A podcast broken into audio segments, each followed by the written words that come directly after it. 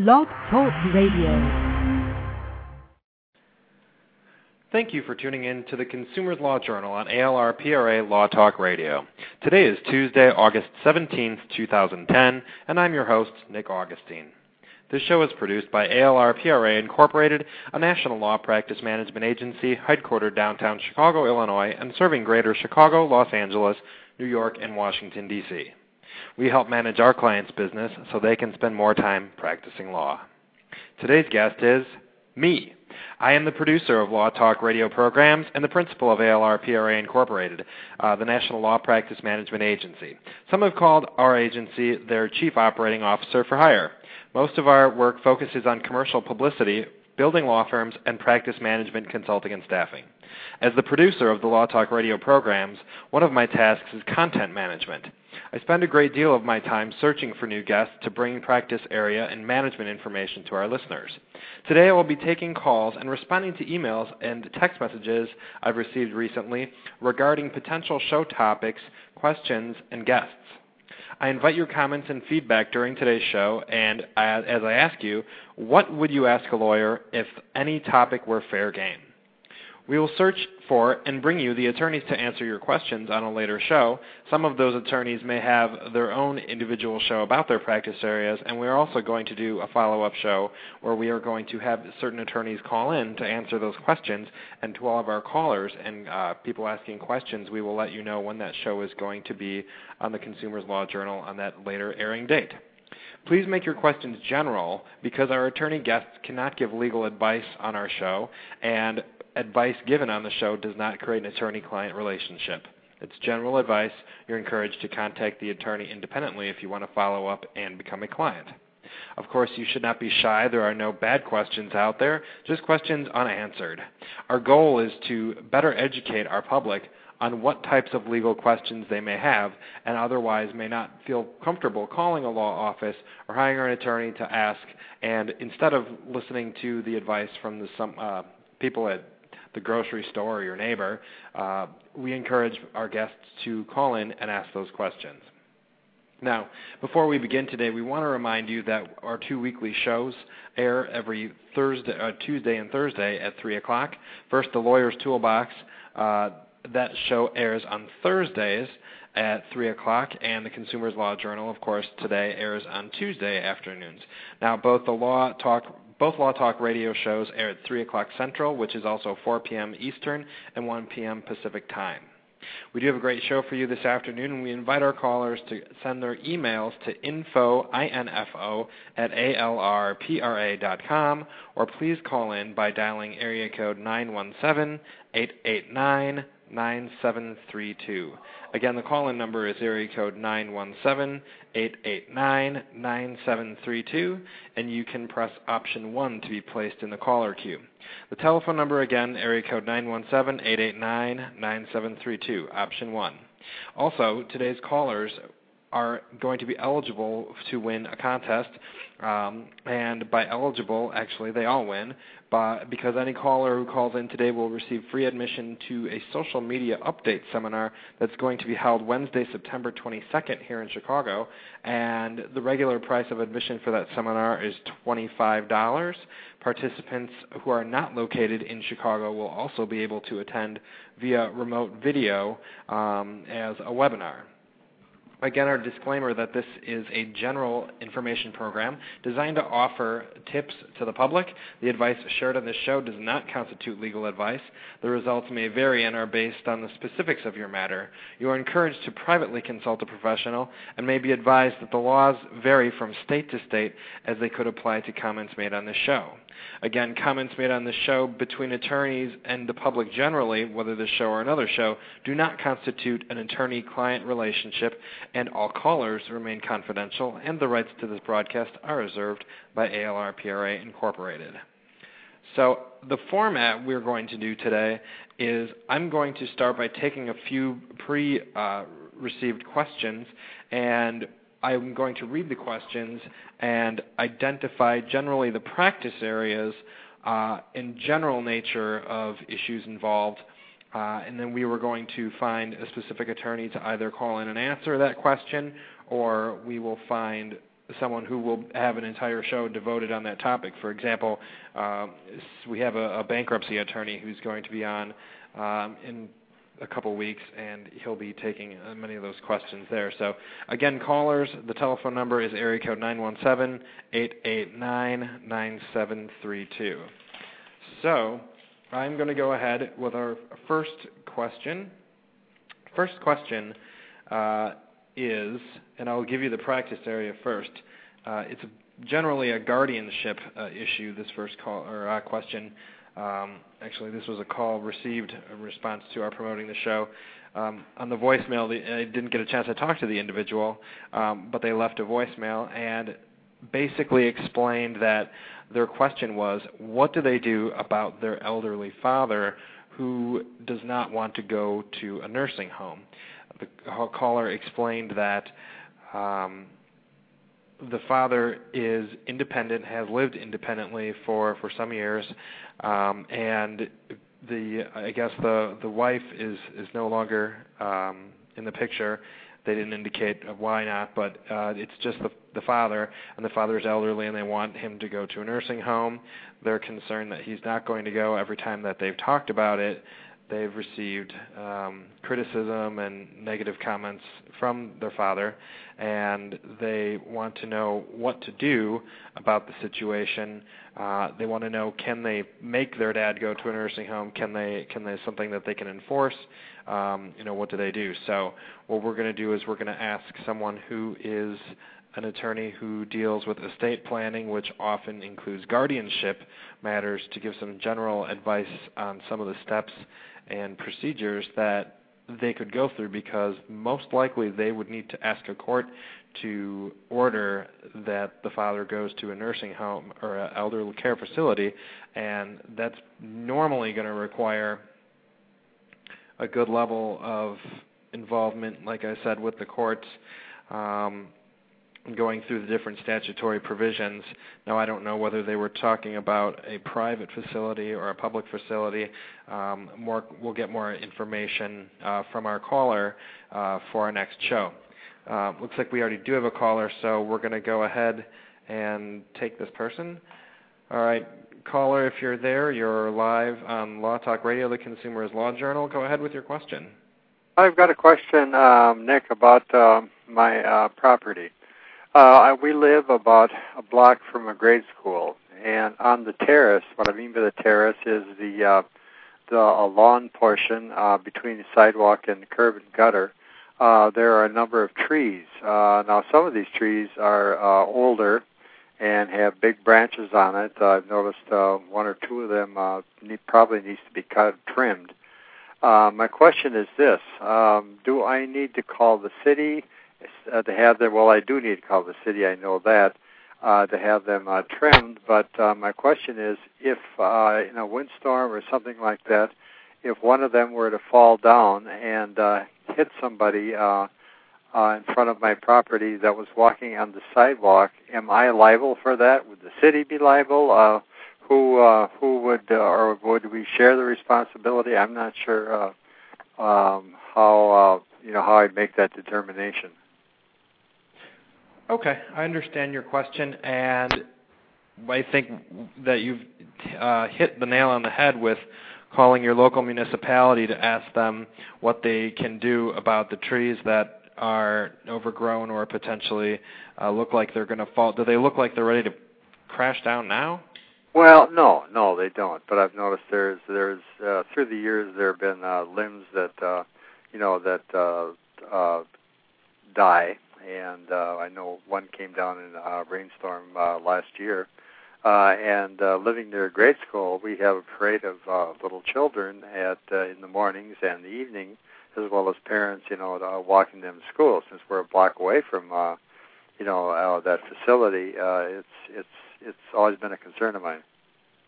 Okay. Well, I think that the best person to answer your question is going to be a general plaintiff's attorney who normally would handle personal injury cases, or possibly someone who works in personal injury on the defense side of the equation, where they're representing the insurance companies, because likely if there were to be a fallen limb, most plaintiffs' attorneys, in my experience, again, this isn't legal advice, but most people are going to sue every person they can find. They're going to probably sue the municipality and then sue the homeowner directly as well, and then that shifts the burden to the insurance company. If to the extent you have homeowner's insurance, your homeowner's insurance policy is going to get involved and try to pin it all on the city. Maybe the city's attorney will say, no, there's an intervening something that involves your property. So that's the attorney who best answers questions about what is generally known as premises liability. Normally, homeowners have a general duties to keep their properties safe and free from causing harm to others. And then when there's trees, as you've indicated, on a terrace or a piece of land between your house and a public roadway, there's some confusion sometimes as to who's responsible for that property. So we will get the proper attorney online to answer your question and give you some advice as to what you can do to protect yourself. Did that answer your question? Yes, it did, and I think in the meantime I will call up the city and have them at least tell them that there are some dead branches and have them check them out. Sure. It would be a good idea to let them know, and also, do you have, I don't want to pry, but do you have homeowners insurance? Yes, I do. I'd read the policy. I'd see what the policy says. As far as any direct legal advice on what's going on there, we can't do that, but we will have an attorney who will give you some general advice on a later show. So I made a record of your number, and I will give you a call. Is this the number I can call? The number you called in on, you're available at some other time? Okay, well, yes, there is. No, the one you have is fine. Okay, all right. Well, I will follow up with you very soon after the show. I thank you for your call. All right, great show. Thank you. Thank you. Okay. Our next question, again, we had our first question about the guardianship issue with the individual who wanted the father to go to the nursing home. Dad didn't want to go. So that was our first question. Our second question, again, was about general liability of trees located in front of the house where it's the city's property and the trees are old and might fall down. All right, on to... trying to make a record of our questions here. Our third question is a personal injury question, not having to do with trees falling, but that some individual who, even this is an email question, there was an injury and the person settled with, I believe it was a leg injury, if my notes are correct, and the individual settled with the insurance company out of court and before seeing an attorney and before finishing or doing more treatment. And apparently the individual's injury was worsened, and they're now regretting having settled the case so soon and are wondering what they can do, because the insurance company, as they said, very much pressured them into settling the case and said that if they could go hire an attorney, but that they were not likely to get much of a better outcome and the attorney would just take a cut and they should just take the settlement. So based on that question, I see two potential problems.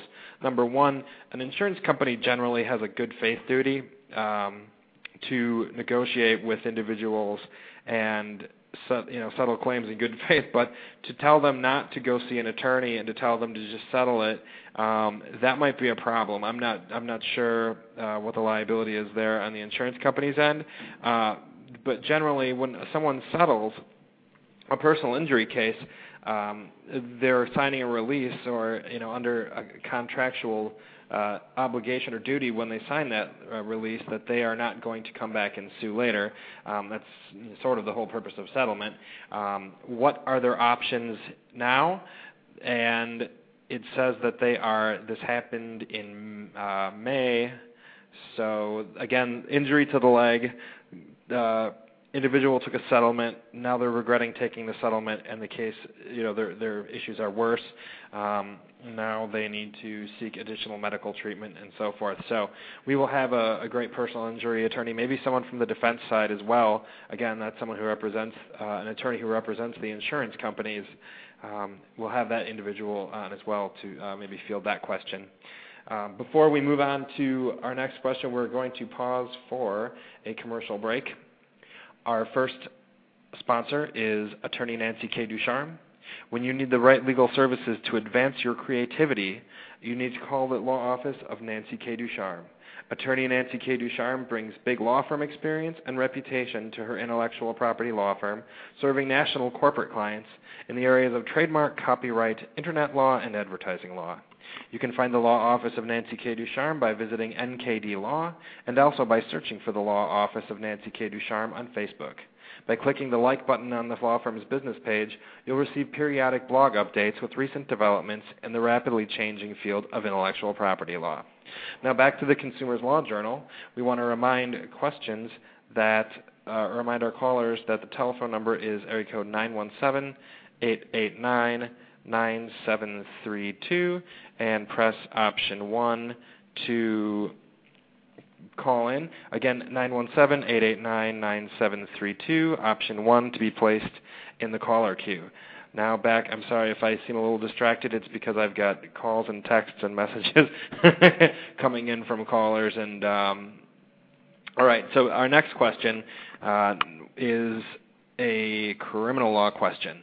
The question is, juvenile was arrested for armed robbery. The parents are not able to afford to hire a lawyer. They want to know what they can likely expect. They said they cannot afford a lawyer right now. Good kid, but bad influences at school. So here's a situation where someone needs good criminal defense counsel and may not be able to afford to hire that criminal defense attorney, especially when some of those fees are billed in lump sum, flat fee up front. Family might not be able to do that. There are other options available in state-funded facilities who can render assistance in this matter. But as far as answering the question on what they can likely experience in the juvenile system, and in this case, the caller is a caller from Illinois, and the individual is a 14-year-old male. So we will ask our question to our criminal defense attorney expert when that individual is on. And the next question I'm going to move to is this is the tree pushing a sidewalk up. Now this is an interesting, this kind of ties back to our caller who wanted to know about the trees and the terraceway between the house and the property. Well, this is a little bit of a different issue here because this individual is talking about a sidewalk that goes between the two houses, and the caller, actually the person emailed the question.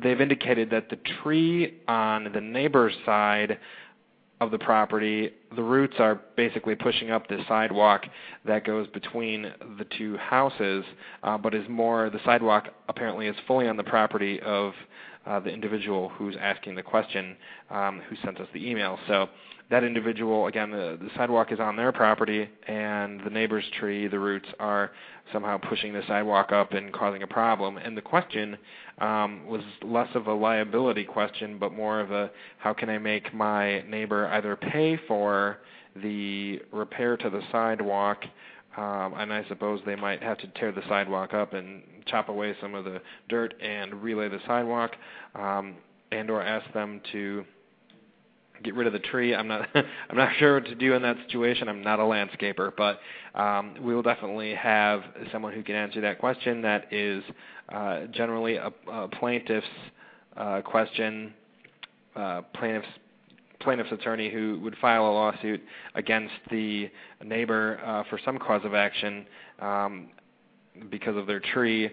Maybe a real estate attorney might be a good person to answer that question. So again, that is not something that I have ever experienced, but definitely a good question, and we will have that question answered on follow-up show. I'm just going to making check marks of the questions I've gone through here. Okay. All right. Our next question is a question that may involve medical malpractice. The question is, or actually the situation first before the question, the individual was in the hospital from an injury, and it was, I guess, a head injury, and the individual had catastrophic insurance to cover an event, I guess, such as a head injury, depending on what those catastrophic health insurance policies cover. And we should state real quick that that is usually known as a emergency health insurance.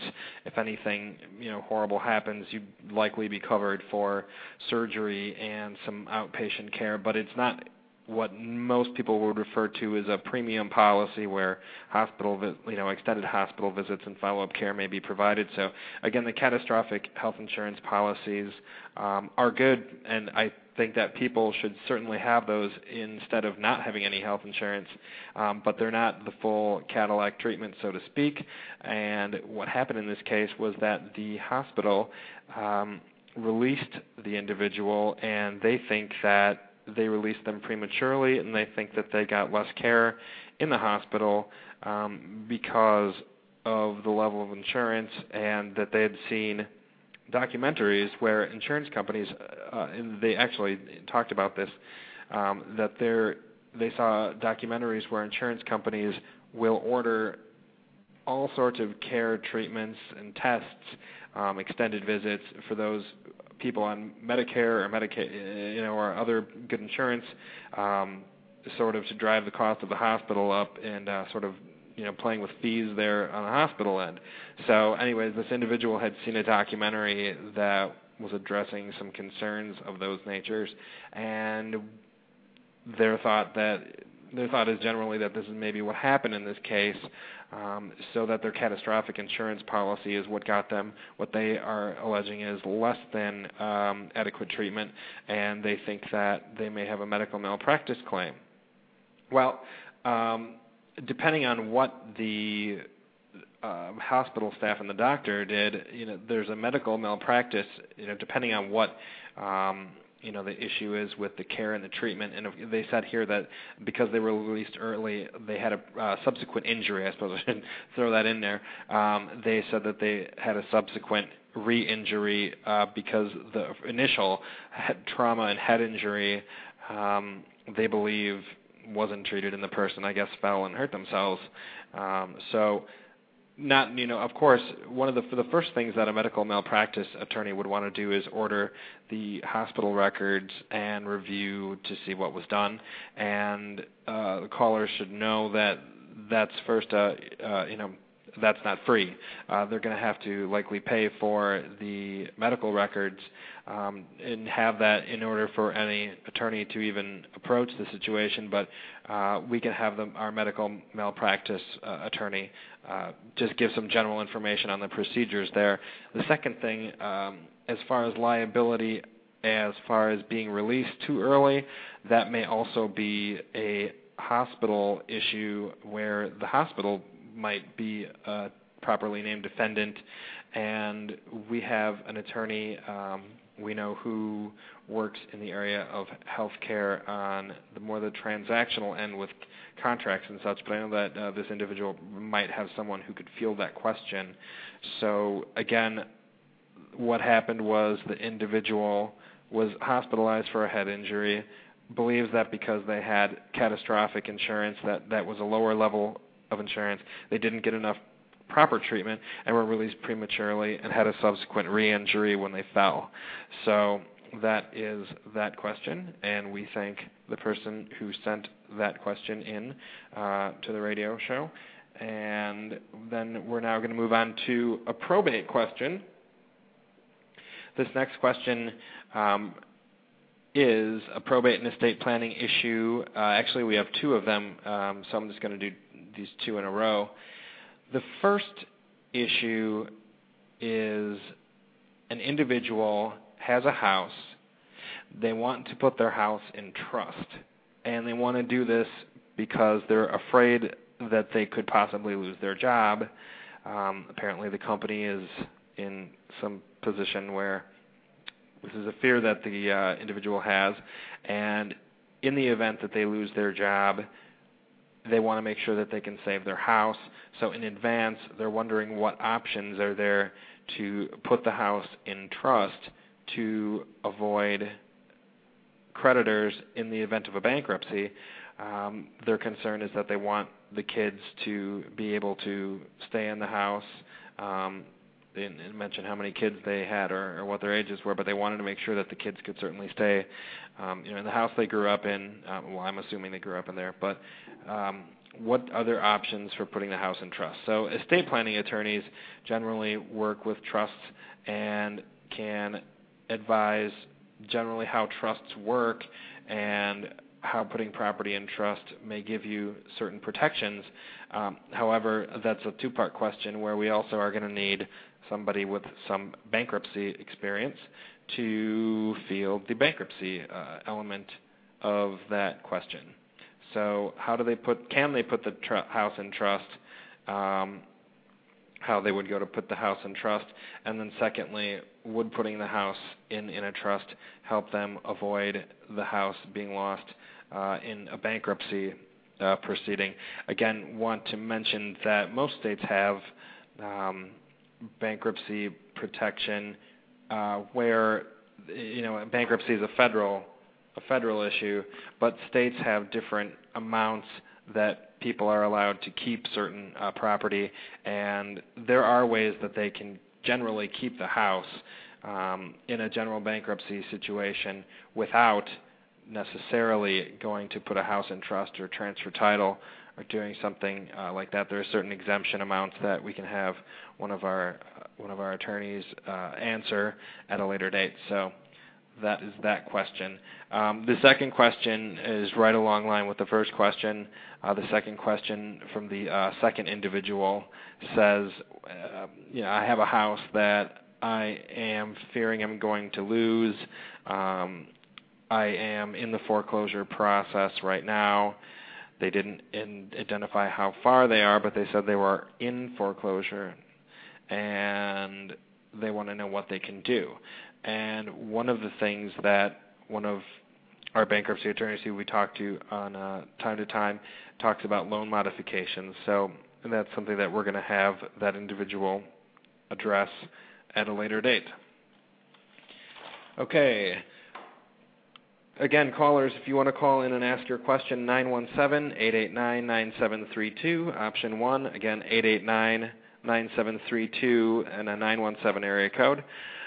And again, we like to receive questions because that helps us drive the programming for the show and bring you new callers on different topics to keep you better informed as citizens and consumers. And we do receive questions from time to time between shows by email. Again, the email that you can use is info@alrpra.com. Again, info@alrpra.com. If you have a question that you'd like a lawyer to answer, or if you have a general suggestion for a radio show topic, or there's something that you're interested in, one of the things that we work very heavily in ALR PRA is social media, and I suppose the experience of the two-way communications that most of us understand when using social media. Typical marketing and communications are one way where someone's sending a message out, and we have really appreciate the opportunity to have a two-way conversation with our listeners here. So we appreciate that people do call in and leave messages and comment and give great feedback, because that really helps us drive our show. The opportunity to connect people with professionals is also really good. We had a caller last week who had a question for Mary Erlain, who was our guest, talking about coaching, and by that caller calling in, it gave us an opportunity for us to connect him with our guest, Mary Erlain, and she could address address some of his concerns. Maybe he'll refer a client to her at some point. That's the general type of two-way communication that we really like here at ALR PRA, and why we focus so heavily on using social media to accomplish many of our goals. And I'm just checking Facebook here to see if I have any more questions. The word anything, that's not a question. Anything, let's see. This, I'm just going to respond, anything within reason. All right, the person who posted a Facebook comment, anything within reason. Please don't call and ask an absurd question, but we do value your questions and your thoughts and comments on how we can make the best show for you. Let's go now to, by the way, we want to give you, for a sponsor break, we want to let people know that who are just tuning in, if they just happen to find us online and just clicked on and are listening to the show, this is the Consumers Law Journal on ALR PRA Law Talk Radio. And our second sponsor is Jim Thompson from the Get Clients Now program. He's a seasoned attorney and marketing coach, and he can help you get more clients. And getting clients now is always a good time to get clients. He'll help you take the crucial steps towards increasing your firm's revenue by leading you through the Get Clients Now program. Now, that program employs various time-honored techniques to help you attract new business and encourage referrals. Jim is, by the way, going to be a recurring guest on the Lawyer's Toolbox show regarding attorney marketing. Jim's going to call in sometimes at the end of the programs to say hello and give his tips of the day. Now, to learn more about Jim Thompson and the Midwest Consulting Group, please visit MidwestConsultants.net and also check out his testimonials on Facebook by searching Get Clients Now. The ALR PRA strongly endorses the Get Clients Now program and understands the personal accountability component of this course. You can get in touch with Jim Thompson today by visiting MidwestConsultants.net. The call-in number for those who are listening is 917-889-9732, option 1 to be placed in the queue.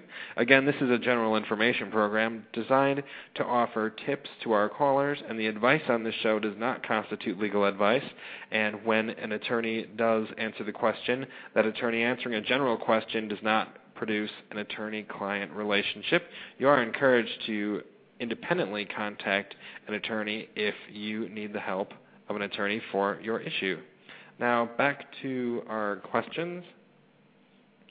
Let's change and shift gears here to an entertainment law question.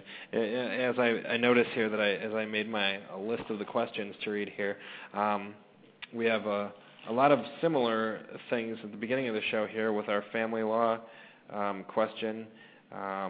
With the father, well, the family law question, actually that caller said they were going to call and ask it, so. But the guardianship question, we had the probate question about putting the house in trust. Again, our guardianship question was the dad didn't want to go to the nursing home, what can be done? How do they keep the house? Do they put it in trust? We had personal injury question where someone settled a case without an attorney representing them. Now they're more injured. They wish they didn't settle. What can they do? Then we had the criminal law question, and the criminal law question involved a juvenile who was arrested for armed robbery, wants to hire a lawyer. Parents can't afford it. What are some things they can do? 14-year-old male, good kid with bad influences. Don't want to see him become part of the system. I can certainly appreciate that. Then we had the question with the tree that was pushing up the sidewalk between the neighbor's property, what they can do to get the neighbor to fix their sidewalk or fix the situation with their tree. Then we had the medical malpractice / hospital liability issue with the individual with catastrophic insurance who did not get the treatment they felt they believed should have received and were, under their impression, released prematurely, have a subsequent re-injury. What can they do? We also had our caller who called in and indicated there was a grade school not far from his house where there was trees. There were trees on a terraceway. I'm not really sure what this terraceway is, but between the house and the street where the municipality might be responsible for those trees. And now we move to a question about entertainment law. Now, this is an interesting one. The individual with the question says that he's in a band and his friend left the band. His friend, when he left the band, took a lot of the songs to a new band. Guess what? The new band got signed to a record label. What can the first individual do who says that it says that they all co-wrote the songs, but a lot of the ideas were his, and that the friend took everything, basically took his band and a lot of their ideas and went to a new, formed a new band, cut this guy out of the picture, shopped it around, and they received a deal with a record company. So what can he do? Well, there are a few issues going on there. One is going to be his rights as to the music and the work. And I have a feeling that our entertainment law individual who we're going to call on this one will have some good experience there. I attended his lecture on entertainment law pitfalls and industry issues at John Marshall Law School a few years ago. The attorney is Corky Kessler. Wonderful attorney, smart guy. We'll see what he has to say. So again, all the band members, friends had a band. They co-wrote a lot of the songs, and a couple of the guys took off and looks like formed a new band and left this guy out in the cold and iced him. So that is a great question. There may be some copyright issues there, depending on what who created the works, what they did, whether they had any. Whether the members in the band had any agreements amongst them while they were the first band was going on. Did they? And that's a question that we'll follow up with our individual here and get some more information and some more facts for that. So, all right, next question is involving schools and education law. Now, let me first real quickly say that education law is sort of a misnomer of sorts, because there are certain things that are peculiar to education but don't necessarily require a school or a school law attorney or education law attorney. And I get those questions all the time. Someone wants a school law attorney or education law, and the issue actually has to do with a contract dispute or something else going on there. So there's a little bit of a difference there. Normally, with education law, anyways, I'll just cut to the chase here. What's going on here is there's a teacher, and the teacher is disciplining a student after school. I guess the teacher is picking on the kid and going through the kid's backpack and searching the kid without saying why or giving any sort of an explanation. It's an 8-year-old boy, and the caller is from Michigan, and we will find an attorney to generally answer the question as to what type of rights do students have at school.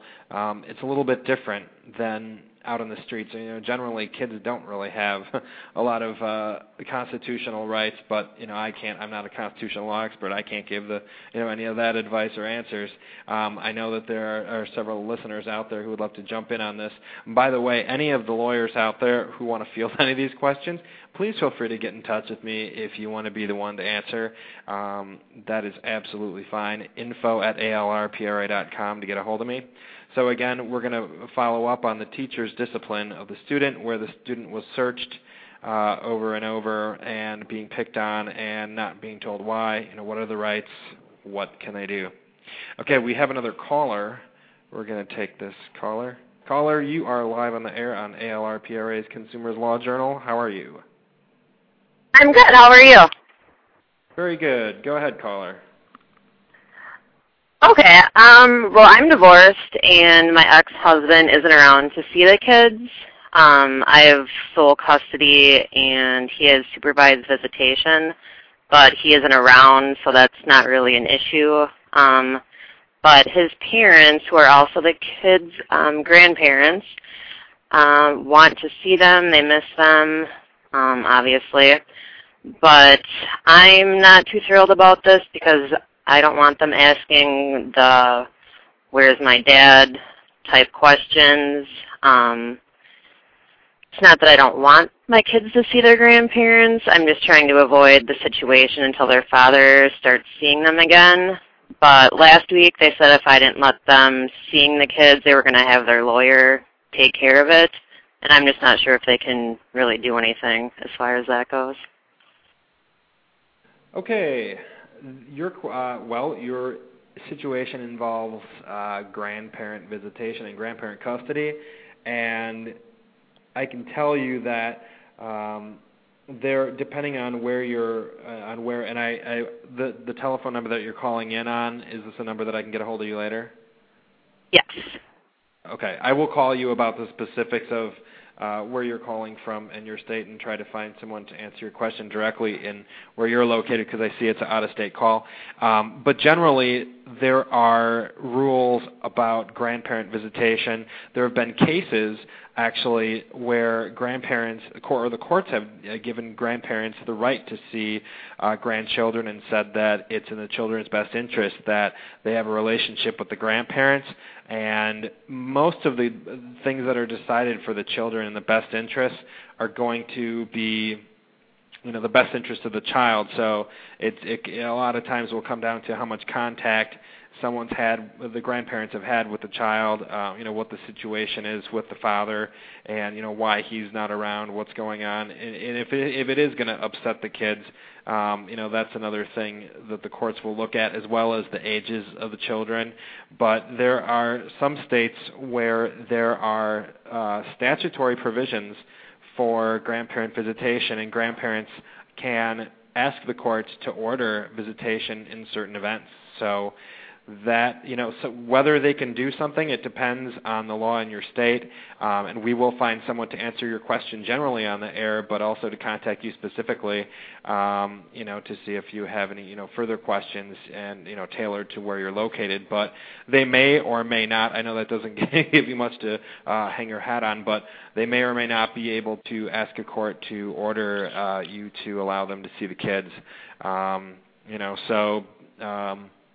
that is the short response to your question, and we will find a great lawyer to answer your question more in depth at a later time. All right. Well, thank you so much for your time. All right. Well, thanks for calling in. Yep. Bye. Bye. Have a nice day.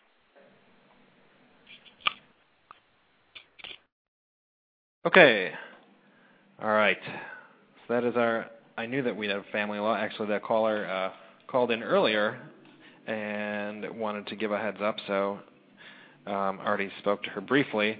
Again, grandparent visitation is something that the courts in different jurisdictions have considered, looking at the fundamental right of a grandparent to have visitation with a grandchild. So different states, different opinions. We will get you some good intel on that.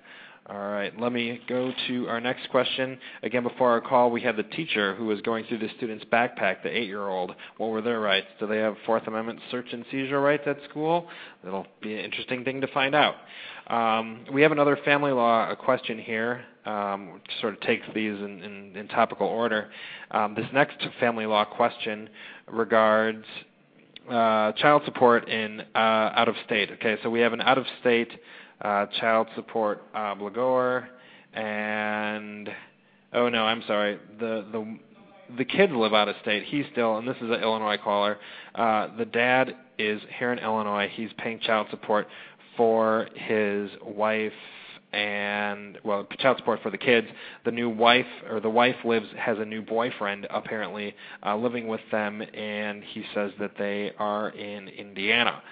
So he's still paying child support for the kids, and there's a new boyfriend apparently who makes a lot of money as a high income earner, and the dad wants to know if there's anything he can do about the child support because he feels he is getting squeezed on support obligations for 3 kids.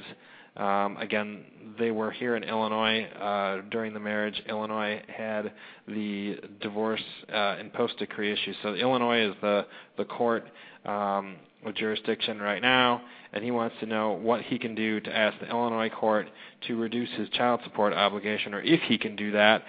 Some people have told him that that's something that happens, that they can do that. So he wants to know what he can do to reduce his child support, where the mom and the three kids live out of state in Indiana, and have the mom has a new live-in. I suppose I should mention that. That may be an important thing for our attorney to answer. Has a live-in boyfriend who is, basically taking the kids on trips, and, doing different things like that. So that is our second family law question. Let's go to another caller now. This looks like an internet call because it's coming from all ones, unless 111 is an area code. Caller, go ahead. Yeah, I was just wondering, if you ever sucked cock before, if you look like a homosexual. I'm sorry, caller, what was your question? If you ever sucked cock, you look like a homosexual.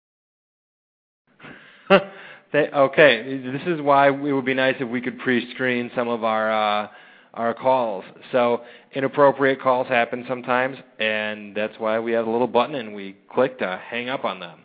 All right, the next question is a question about some interest charges and credit damage, potentially a credit damage question.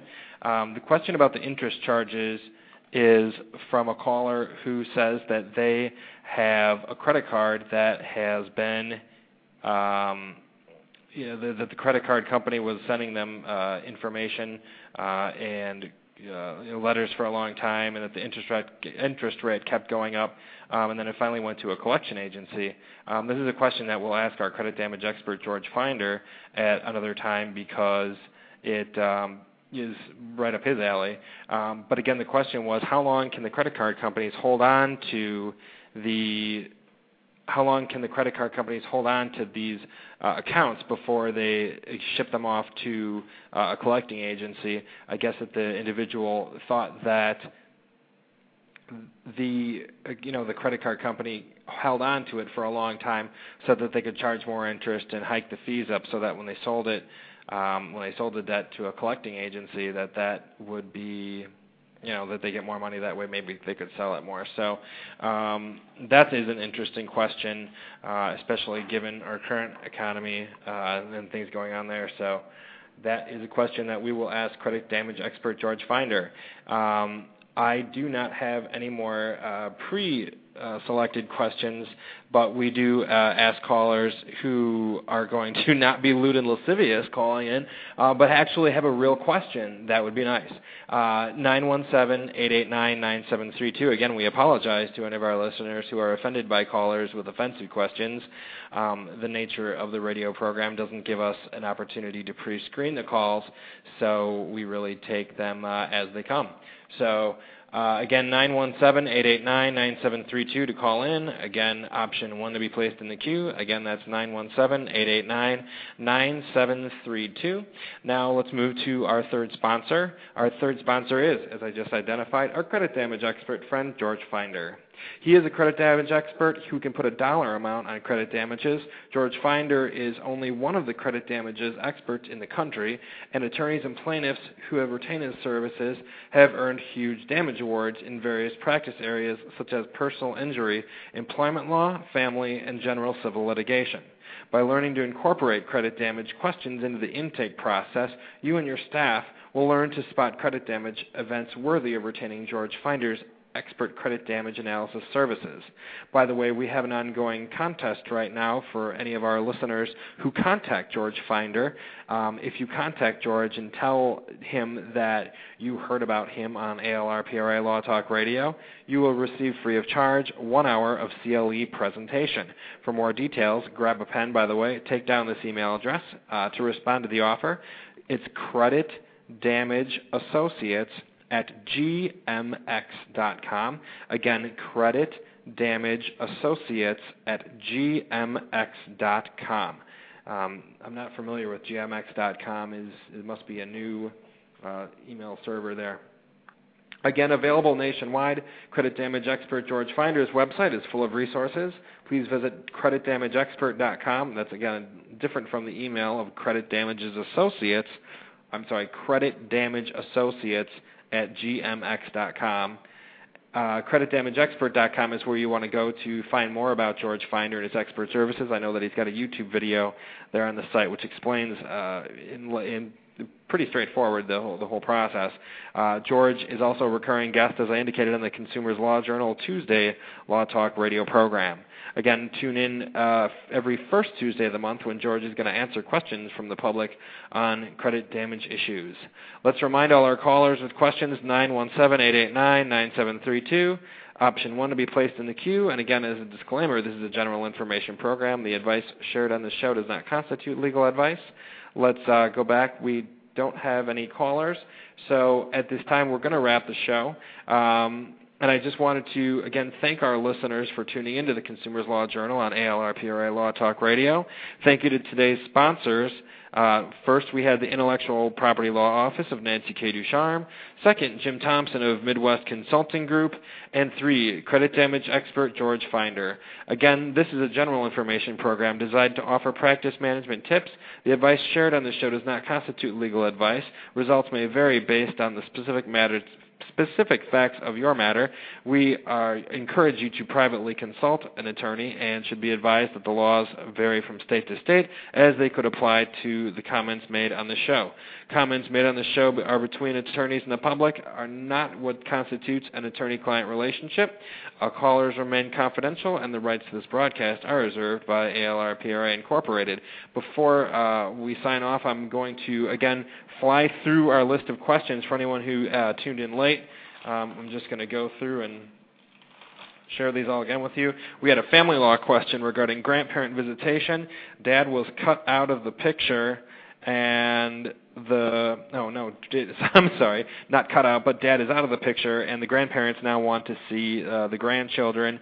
The mother is concerned that it is not, maybe in their best interest. The dad's not seeing the kids.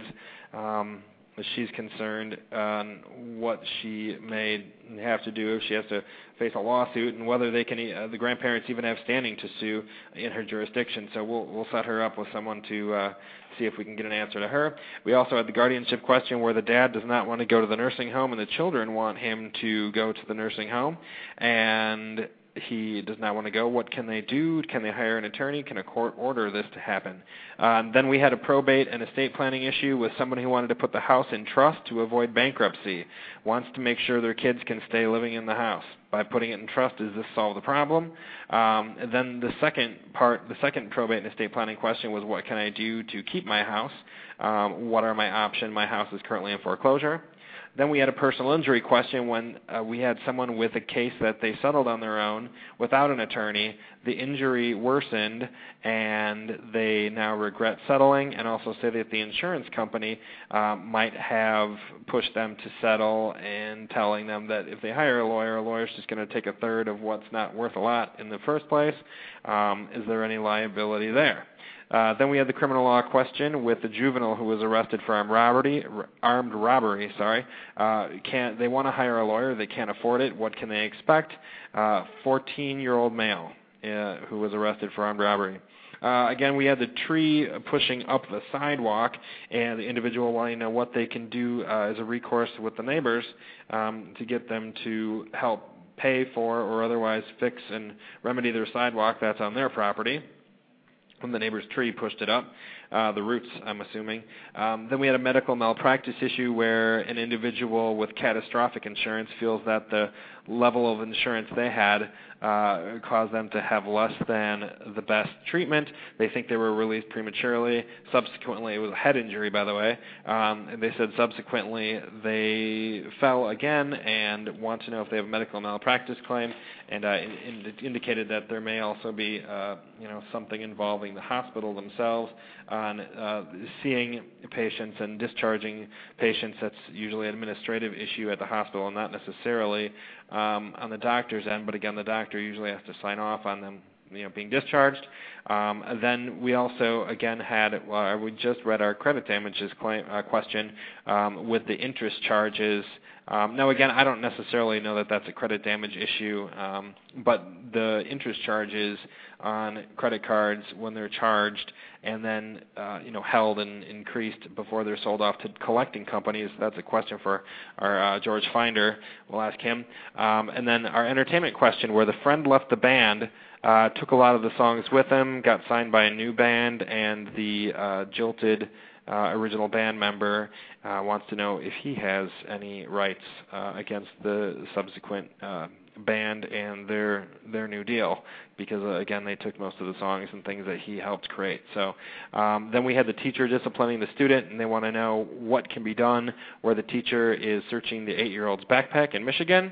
Then we had the family law issue with the out-of-state child support issue, where the wife and the boyfriend are in Indiana, and our caller here in Illinois is paying child support and wants to know if he can get his child support reduced. Then we finally had our caller, first caller, who wanted to know about the tree in front of his house and what can be done there, because he's afraid that he lives by a school, and what happens if the municipality doesn't trim the branch falls, kid is injured, what are the issues there? So, again, all of these questions are great questions and indicate that there are things out there that people want to know, and we'll contact everyone individually and try to connect them with a lawyer or some sort of way that they can find a lawyer in their jurisdiction. For example, in Michigan, I don't know if I have anyone for that individual, but certainly we can put them with a source of finding the right lawyer to ask the question, but we'll also try to answer that question on the air in our follow-up show, or in the event that we have someone in a show completely dedicated to things that happen at schools, that question will be answered there. So, again, just wanted to give you a quick recap of that. This show today was a little... not a little disjointed, only because I had text messages from some of these questions, people coming in, so that's what we call flying by the seat of our pants. So I hope everyone enjoyed that. Please send your questions in the future to info@alrpra.com, and please ask the questions, because that is what helps us drive the content and guests who are going to appear now and in the future on the Consumers Law Journal. Again, thank you for tuning in. The ALR PRA's Law Talk Radio mission is to educate the listening community on relevant legal issues and law practice management concerns on our Thursday program, and to offer means to help law firm clients be well-informed, and also to help law firms spend more time serving their clients by sharing practice tips and referral sources. Again, ALR PRA's underlying values are transparency, flexibility, and humility. We are a full-service law practice management agency available nationwide when professional quality matters to your firm. Thank you again, and please tune in next week for the next episode of the Consumers Law Journal, and don't forget that the Lawyer's Toolbox program airs Thursday at 3:00. This is Nick Augustine for ALR PRA, and we thank you for your time.